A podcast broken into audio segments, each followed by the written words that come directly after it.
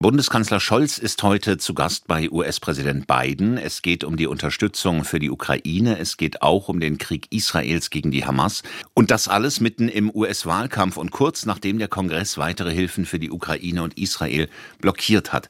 Was Scholz da überhaupt bewirken kann, habe ich mit Maida Ruge besprochen. Sie ist Expertin für Außenpolitik bei der Denkfabrik European Council on Foreign Relations, zu Deutsch Europäischer Rat für Auswärtige Beziehungen. Und sie kennt sich besonders mit dem deutsch-amerikanischen amerikanischen Verhältnis aus. Was ist denn das für ein Treffen heute? Geht es da um wirkliche Ergebnisse oder hat das dann doch eher symbolischen Charakter?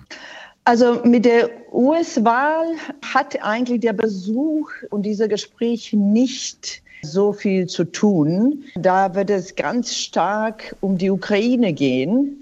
Und man kann, würde ich sagen, ein harmonisches Treffen erwarten zwischen zwei Staats- und Regierungschefs, die eigentlich in ihren Positionen ganz ähnlich sind und wo es eigentlich kaum Reibungen gibt. Hm.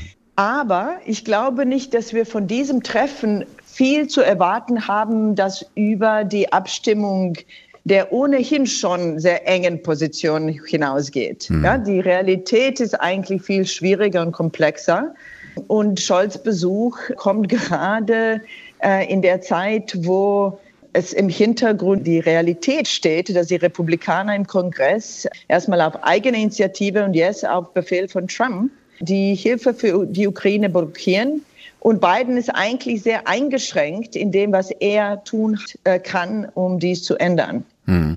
Und genau diese Blockade durch die Republikaner, das ist ja dann schon sicherlich Wahlkampfgetöse, Wahlkampfmanöver. Ganz genau. Das ist Ganz genau. Das ist für die Republikaner natürlich eine große Wahlkampfgeschichte.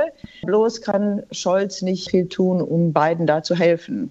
Das ist genau das Problem. Also welche Art der Zusammenarbeit kann Biden denn Scholz jetzt in diesem speziellen Fall Ukraine tatsächlich anbieten? Ja, das ist eben die große Frage. Wie gesagt, Biden ist da sehr eingeschränkt, was er äh, tun kann, um diese Blockade Kongress zu deblockieren. Und daher werden die Treffen, es ist ganz wichtig, der Scholz, der, der Kanzler Scholz trifft ja nicht nur Präsident Biden, sondern er trifft auch die Republikaner im Senat. Und diese Treffen werden genauso wichtig sein, wenn nicht wichtiger, wie das Treffen Präsident Biden. Scholz wird mehrere republikanische Senatoren treffen, zum Beispiel James Risch aus Idaho der gerade gegen den äh, Immigrationsreformvorschlag von Biden gestimmt hat, das in diesem Paket mit Israel und Ukraine zusammenlegt. Mhm. Aber ganz ehrlich, noch besser wäre noch ein Treffen mit dem Sprecher oder mit dem Vorsitzenden des Repräsentantenhauses Johnson. Leider wird dieses nicht stattfinden, da der Speaker Johnson nicht in Washington ist. Aber dieses Treffen mit republikanischen Kongressabgeordneten, ist das auch schon ein bisschen Vorarbeit in Richtung einer möglichen erneuten Präsidentschaft von Donald Trump und dem dann sich wieder verändernden deutsch-amerikanischen Verhältnis? Ja, möglicherweise auch, aber ich glaube, es ist noch dringender Arbeit äh, und Gespräche, was Supplemental, also was das Paket Militärhilfe für Ukraine geht. Mhm. Für Scholz, das ist jetzt sein dritter Besuch in Washington.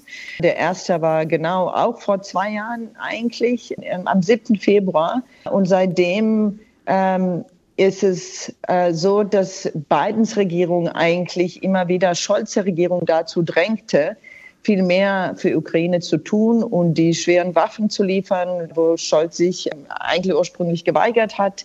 Und ist jetzt, jetzt ist die Situation so, dass natürlich Kanzler Scholz, wenn die Republikaner wirklich deren Präferenzen durchsetzen, dasteht, um die Führung zu übernehmen, wenn Amerika rausfällt. Und das ist eben, glaube ich, eine ganz neue Position, in dem der Kanzler und Deutschland sich findet.